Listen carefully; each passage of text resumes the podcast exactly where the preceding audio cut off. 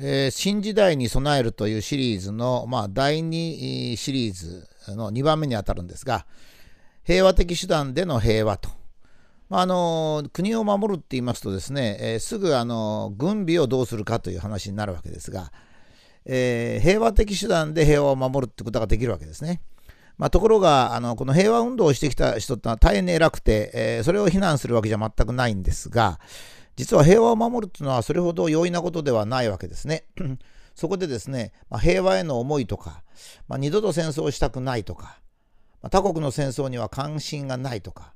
無防備でも日本は守れるっていう観念だけではですね、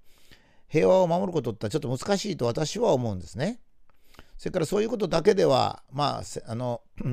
防衛するためには軍隊が必要だという人も含めて、えー、日本の人の大勢のコンセンサス合意を得ることは難しいと思うんですね。例えば平和は重要だって言いながらウクライナの戦争にはほとんど関心を示さないというんであればですねそれはまあ自分勝手だっていう感じになってですね国際的な協力も得られなくなるわけですね。まあ、日本はウクライナの戦争に対して、まあ、どういう態度を取るかということは、まあ、日本政府は一応それに対してコメントしておりますが日本の平和団体はほとんど言及しておりませんね。だからこういうのは非常に問題でやっぱり日本の平和運動家もですね、まあ、功績は随分あるんですがやはり戦争に対してどう考えるのかっていうことですねそれから尖閣諸島の時も日本の平和運動家は ほとんどコメントしておりません。まあ、これはもう少し厳しくやらなければ平和をなかなか達成するっていうのは難しいと思うんですね。っていうのは平和を達成するっていうのは歴史的に見て非常に容易ではないっていうことなんですね。それからまあすぐ戦争をしたがる人たちがいるのも現実であります。それから国土を侵略してくる国もあるんですね。昔はま白人であり、現在はま中国が少し力をつけたので中国だということですね。それからまあもう少し小さいこと言っても、この世は泥棒がいてですね、まあ、善人だけがいる世の中ではないっていうのも事実なんですね。それから翻ってみれば我が日本もですね100年前は他国に攻め入ったということもあるわけですね。それから広島長崎があれほどの最悪をもたらしたのにまだ原爆を持ちたがっている国がほとんどだ。まあ、こういったですね人間社会の持つ、まあ、矛盾ですねそれもやっぱり認めていかないと実際に平和をあの達成するのは難しいわけです。まあ、これまで人間は戦争ばかりしてきたわけですね。そして今でも北朝鮮、中国、ウクライナ、イラク、パレスチナ、アフリカ諸国などでですね、えー、毎日のように紛争が続いているわけです。まあ、これについても、まあ、日本国内の報道なんかを見ると非常に無関心ですね。まあ、近くの中国とか北朝鮮はある程度、まあ、あの注目しておりますが。ということはどういうことかってやっぱり戦争を防ぎかつ国土を守るということがいかに大切あの難しいことかということで我々も覚悟を決めなきゃいけない。さらにですねそれを軍隊に頼らずに平和のもとで平和を守ろうというわけですから、まあ、相当繰り返した議論が必要だろうと思いますね。つまりその戦争にならないように事前にま抑止するという方法が一番いいんですがそれは今のところですねもう信じられませんが核兵器を持てばあ抑止できるという、まあ、この非常に矛盾した考え方があるわけですが、まあ、確かに現在アメリカが膨大な核兵器を持っているので誰もアメリカを攻めようとしないということはあるんですけどねですけどやっぱり核兵器を持つことによって戦争あの平和を達成するとやっぱちょっと矛盾が大きすぎると思うんですね。で私がまあ前回このシリーズで一応一つの案を出したわけですがえー、こんなのはまあ平和的手段で平和を守るわけですからもう何回でも撤回してでもですね議論して正しいところに行かなきゃいけないんですが、まあ、核兵器に対する報復の権利を継続的に国際社会に主張する、まあ、日本がですね日本が完全自動専守防衛だけの技術を作りそれを配備すると、まあ、自由貿易体制を進めると。アメリカとか東南アジア諸国との連帯を強めると。まあ、共同管理国土というものを作ると、まあ、いうことを、ま、書いたわけでありますが、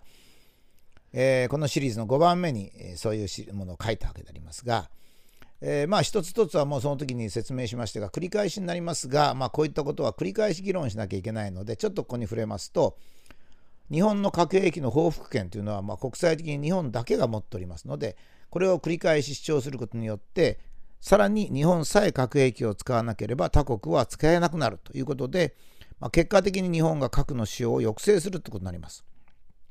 私は、まあ、原爆記念大会も重要ですけども、それよりもですね、このような具体的な行動の方がですね、国際的な意味が高いと思いますし、これが成功したら日本の悲願である、二度と再び核兵器を使わないということが現実のものになると思うんですね。それからまあ完全自動専守防衛のシステムを作って、これを各国に販売すると、まず日本が配備して、そうしますと、世界は専守防衛能力を手にすることができますので、軍拡競争がなくなるでしょうね。つまり現在はですね、実は多くの国はですね、侵略戦争用の武器は買えるんですよ。専守防衛用のシステムはないので買えないんですね。で普通の国はそれ開発できません。日本のような先進国であり技術国でなければ開発できませんので、この専守防衛能力というものを作るシステムを開発すればですね、日本が永久に戦争をしないという平和憲法の理念を具体的に世界に発信することができると思います。それから自由貿易体制は非常に重要なんですが、自由貿易体制を進めるためにはですね、その国の産業や技術力が強くないと、やっぱり自由貿易体制を進めることができません。まだその平和の維持には常に戦争の原因となる資源の問題があるので、資源技術も非常に大切ですね。えー、まあ、通商が盛んになれば相互依存が深まりますので、国同士の。まあ、おいそれと戦争ができなくなるということで、日本の技術力、資源技術力、経済力を強くしておくことが非常に大切で、まあ、当面は日本はですね、機械電気産業の力が非常に強いので、まあ、それをですね、高めておいて、それから補助金行政をやめるってことも大事ですね。ちょっと横道にそれますが、補助金行政っていうのは、まあ、現在の日本の企業がほとんどこれに汚染されてしまってるんですけども、補助金が必要だっていうことは、まあ、取りも直さずですね、自分の製品が世界的な競争力を持たないということですので、まあ、これはやっぱりどうしても自由貿易には反することになりますね。ところが、役人は天下り先を確保できますのでで、なかなか補助金行政がなくならないわけです。まあ、しかし当然ですけども、役人の天下り先を作るよりも日本の経済力を上げることが大切ですから、やっぱり天下りの政策を控えて、まあ、日本のために政治家が働いてほしいと思いますね。まあ、その中で問題なのは農業なんですが、まあ、これも農民票というですね、まあ、特殊な政策政治問題で随分遅れを取りましたが、まあ、ちょうど日本は少子化を進んでおりますし、まあ、人口密度も少しずつ減ってきております。それから工場の敷地もだんだん小さくなっておりますので、えー、平野も空きますからね、さらにま崖崩れなどを防ぐために山を削って平野を増やしておけばですね、まあ、総合的に日本の農業を再生していけると私は思います。またあの国際的な連帯は非常にあの平和に役に立つんですが、まあ、本当は韓国、中国と連帯を深めたいんですが、まあ、これほど反日の空気が強いので、日本の方であまり反韓国、反中国という空気を育てないことが大切ですが、まあ、当面は韓国、中国にゆっくり説得することにしてですね、アメリカとか東南アジアとのあの友好を深めていく。さらに世界でですね、インド、これはあの第二次世界大戦後、いわゆるあの東京裁判、私は東京リンチと呼んでるんですが、東京裁判が行われたときに、日本人はですね、東京裁判で罰せられた人を戦犯なんつってるんですけども、インドの判事は無罪判決を出したんですよね。負けたからといって有罪ではない。だからまあ、日本人、日本の中の反日日本人よりインドの方が親日的だということになるわけですね。それからトルコ、これは日露戦争で、まあ、ロシアを日本が倒したことと、それから和歌山沖でトルコ軍あの軍艦を助けたということからですね、非常に親日的なので、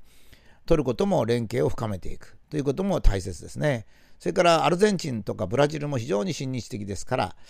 え、こういった割合遠い国ともですね、信仰を深めるというのが非常に重要じゃないかと思います。むしろヨーロッパよりか、まあ、トルコ、インド、アルゼンチン、ブラジルといったところと信仰を深めるというのが、まあ、日本が有色人種の国であるという点も考えますとね、いいんではないか。まあ、いずれにしても 多くの国が日本を尊敬するしてくれるためにはですね、やっぱり技術力が高いことがまず第一。第二は日本人が海外で恩義を忘れず、礼節を尊ぶということですね。これは私、海外である程度生活をしてたことがあるんですが、えー、っと海外の人、アジアの人もヨーロッパもアメリカもそうなんですね。まあ、日本人に対して一定の尊敬はしてくれるんですが、それは技術力が高いことと、それからまあちょっと日本の近隣諸国との比較しちゃいけないんですが、まあ、日本人はアジアの中でも違うっていうんですね。やっぱり恩義を忘れず礼節を尊ぶので自分たちも安心して付き合えるって言われるんですよだからやっぱりこのねやっぱり我々の えー、祖先が作った日本人に対する、まあ、みんな多くの国際社会の考えですね。感じ方。これやっぱり守るということで、まあ、現代の日本の若者を見てるとちょっと心配なんですよ、まあ、若者ばかりじゃないですね。政府とかじいさんもそうなんですが。やっぱ恩義を忘れず礼節を尊ぶという非常に日本の大切なものをですねやっぱり守っていくっていうことが平和を達成するにも重要だっていうことですね。もしも多くの国が日本を尊敬してくれてればですねえー、日本を非難したり日本に侵略しようとしかする国をですね国際的に非難してくれますからこれはもう大きく、えー、助かるということですね。つまりここで言いたいのは、まあ、技術力産業力を背景にして 高い文化程度を示してそして世界の各国と融和を図っていくということで平和活動で平和を保つことができる。それからまあもちろん過度に感情を優先させないということですねえー、例えば中国、韓国が反日感情を一生懸命煽り立てても日本の方でもそれに対して反中国、反韓国の感情を高ぶらせないでまあまあそう言いなさんなというぐらいの余裕を持つ、まあ、これはですね平和を達成しようと思う強い意志がなければいけないわけですね。だから、まあ、どんなものでもそうですが大きな目的をあの達成するためには強い意志とそれを表面に出さないやっぱり強固な何ちゅうか考え方っていうのを持たなければいけない。その方が私は平和への道は近くなると考えられます。まあ、現在集団的自衛権いろいろありますが、まあ、軍事を進めようという人たちに対してですね、平和のもとで平和が達成できるんだという具体的な論陣を張ると、まあ、いうことが大切なんで、単に集団的自衛権が反対だとか言ってるとですね、やっぱりなかなかそこを破るってことが難しいんではないかと思いますね。まあ、そういう点で、まあ、今まで平和運動をしてきた方々の苦労は大変に評価できるものでありますがここでもう一個踏み込んで、えー、平和というのはそれほど簡単には手に入らない。だから、えー、思想的な平和運動も大切だが同時にですね、えー、まあ、合理的なって言いますかね、まあ、そういう平和運動もですね並行してやらなければいけないと、まあいうことを思うことが非常に重要であると。私は考えています。